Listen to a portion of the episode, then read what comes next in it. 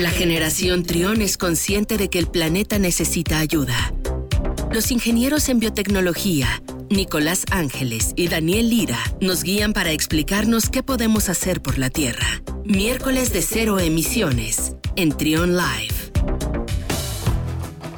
Muy bien, son las doce del mediodía con veintidós minutos y hoy nos acompaña Daniel Lira, ingeniero en biotecnología. ¿Cómo estás, Daniel? Hola, Luis. Muy bien, muchas gracias. Eh, feliz con este día lluvioso, frío, también. Muy agradable. Eres de los míos verdad. También, entonces.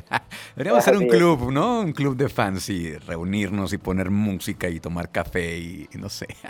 Así es, así Oye. es, como tú dijiste la otra vez en Twitter, está para escuchar a Joy Division, ¿no? Exacto, para escuchar a Joy Division. Oye, eh, el, el clima pues este está, está lluvioso y es este... es propio de estas temporadas, por lo menos aquí en León, que tenemos inundaciones, ¿no? Eh, encharcamientos, y muchas de, muchas de las veces sucede pues por el exceso de basura que luego tapan el sistema de alcantarillado. Así es, Luis. Eh, como tú lo mencionas, estamos en épocas de lluvia. De hecho, por, a, por ahí se, se anunció que estas semanas, sobre todo el Servicio Meteorológico Nacional, estuvo anunciando que iba a haber lluvias en las próximas semanas y puntuales en algunos estados del país. Entonces, por ejemplo, se ha catalogado que las lluvias que se van a presentar en Guanajuato se espera que sean muy fuertes. Okay. Eh, se espera que sean de cincuenta punto uno a setenta y cinco milímetros de lluvia. Eh, es una parte buena porque, como hemos hablado anteriormente, pues ha habido sequía en todo el país. Entonces, esto de alguna manera ayuda un poco a, a pues que no se presente ya esta sequía, sino tener un poco más de humedad, un poco más de agua en los distintos cuerpos del estado, entonces es beneficioso. Sin embargo, como tú mencionas, tenemos un problema muy fuerte que es eh, la cuestión de la basura, y es que por ahí desde el día de ayer ya se presentaron algunos lugares donde hubo inundaciones. En el Malecón ya también mm. eh, se elevó el agua, incluso hubo un problema ahí con personas que tienen situación de calle, que fueron arrastrados por el agua, pero sobre todo estos problemas vienen dados porque eh, todos este tipo de tuberías o canales por donde debe fluir el agua, pues principalmente son obstruidos por basura.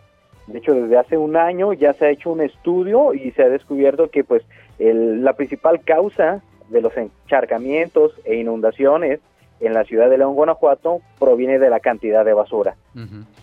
Oye, pues ha, han ocurrido casos que hasta han sacado sillones de la... sistema de alcantarillado, este, eh, colchones, o sea, obviamente no los no caben por una alcantarilla, pero en algún punto el agua los arrastra y llegan ahí a estos, a estos lugares, ¿no? O sea, sí, sí nos quejamos de los encharcamientos, de las inundaciones, pero pues también qué hemos hecho nosotros para llegar a eso, ¿no? Es, todavía hasta el día de hoy me, me cuesta trabajo cómo de repente va gente en su, en su coche, su auto, y tiran un papel así simplemente, deliberadamente a la calle y así nada más. O sea, no, no lo entiendo, ¿no? Así es, Luis. Como tú lo dices, creo que a todos nos ha tocado ver estas personas que van en su carro, avientan la basurita. Muchas veces dicen, eh, pues no tiene tanto efecto, ¿no? La basura de un chicle, de unas papas. Sin embargo, como tú dices, a veces los que queremos hacer un poco de conciencia nos cuesta dimensionar que la gente haga esto, porque pues a final de cuentas pues va a tener una una consecuencia en el encharcamiento. Y aunque, como tú dices, no es muy probable que la gente veamos que deje en la calle colchones o algo así, pues aunque es difícil verlo, sí hay gente que lo hace. Uh-huh. o, o sobre todo a veces hay eh, ríos o lugares donde fluye el agua y la gente tiende a tirar colchones, eh, algunos muebles viejos o incluso dejar su basura. Incluso es importante recalcar que normalmente la gente eh, tiramos basura, la clasificamos bien, se supone que debemos de clasificarla, pero hay que tener cuidado. Muchas veces en las calles se deja la basura y de repente algunos perritos o algunas personas llegan y la abren, entonces hacen un tiradero de basura, ¿no? Entonces hay que tener un cuidado con la basura, cómo desechamos nuestros eh, residuos, para que tampoco a la larga tapen las pues tuberías y, y algunas cañerías. De bueno. hecho, Luis, por ahí en redes sociales se hizo famosa ya algunas imágenes de cómo aquí en León ya estuvieron retirando pues varias varias basura que se atoró en estos últimos dos días. Uh-huh. Y al menos treinta viviendas eh, presentaron inundaciones en las colonias eh, de Valle de San Pedro, Las Joyas, Colina de la Fragua, Camino Real de la Joya y San Juan Bosco. Entonces ya son colonias que se están viendo afectadas por esta sí. basura. Independientemente de la colonia, cada uno de nosotros debemos hacernos responsable de lo que tiramos y cómo lo hacemos. Sí, de acuerdo. Bueno, pues ahí está la recomendación, eh, Daniel.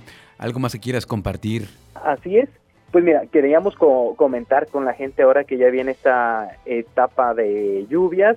Eh, normalmente ya se puede hacer un poquito de conciencia de cómo podemos recolectar agua de lluvia. De hecho, el agua de lluvia es muy limpia. Se recomienda, si ustedes pueden, dentro de sus posibilidades, puede poner algunas cubetas o algunos receptáculos donde uno puede estar pues capturando un poco de agua de lluvia. Uno lo puede reutilizar para lavar trastes, para lavar ropa o incluso para regar nuestras plantas. Okay. Entonces es una forma de aprovechar toda el agua que muchas veces se acumula, muchas veces cae en los techos o lo dejamos eh, con otros objetos. Hay gente que tiene basura o llantas donde se puede acumular, pues hay que procurar retirar eso y mejor poner receptáculos adecuados para poder reutilizar esta agua. Muy bien, ok, perfecto. Pues ahí está la recomendación de nuestros amigos de EcoScience Lab, como cada miércoles que nos acompañan y nos comparten estos, eh, parece ser que son tips muy sencillos, pero son tan importantes, Daniel, que hacen... que hacen un efecto, eh, un cambio tan importante si todos los lleváramos a cabo, si todos los practicáramos, eh, efectos positivos para nuestro, nuestro entorno, nuestro medio ambiente, ¿no? Así es, Luis. Bueno. Es, es importante y pues el cambio se ve obviamente, ¿no? En nuestra familia y en toda la ciudad. De acuerdo. Pues vamos poniendo el ejemplo, vamos haciendo eh, una ciudad que, que sirva como de ejemplo para otros lugares, otras ciudades, donde seamos responsables primero de nuestra basura y luego de hacer uso consciente, uso efectivo, uso racional del agua. Muchísimas gracias, Daniel.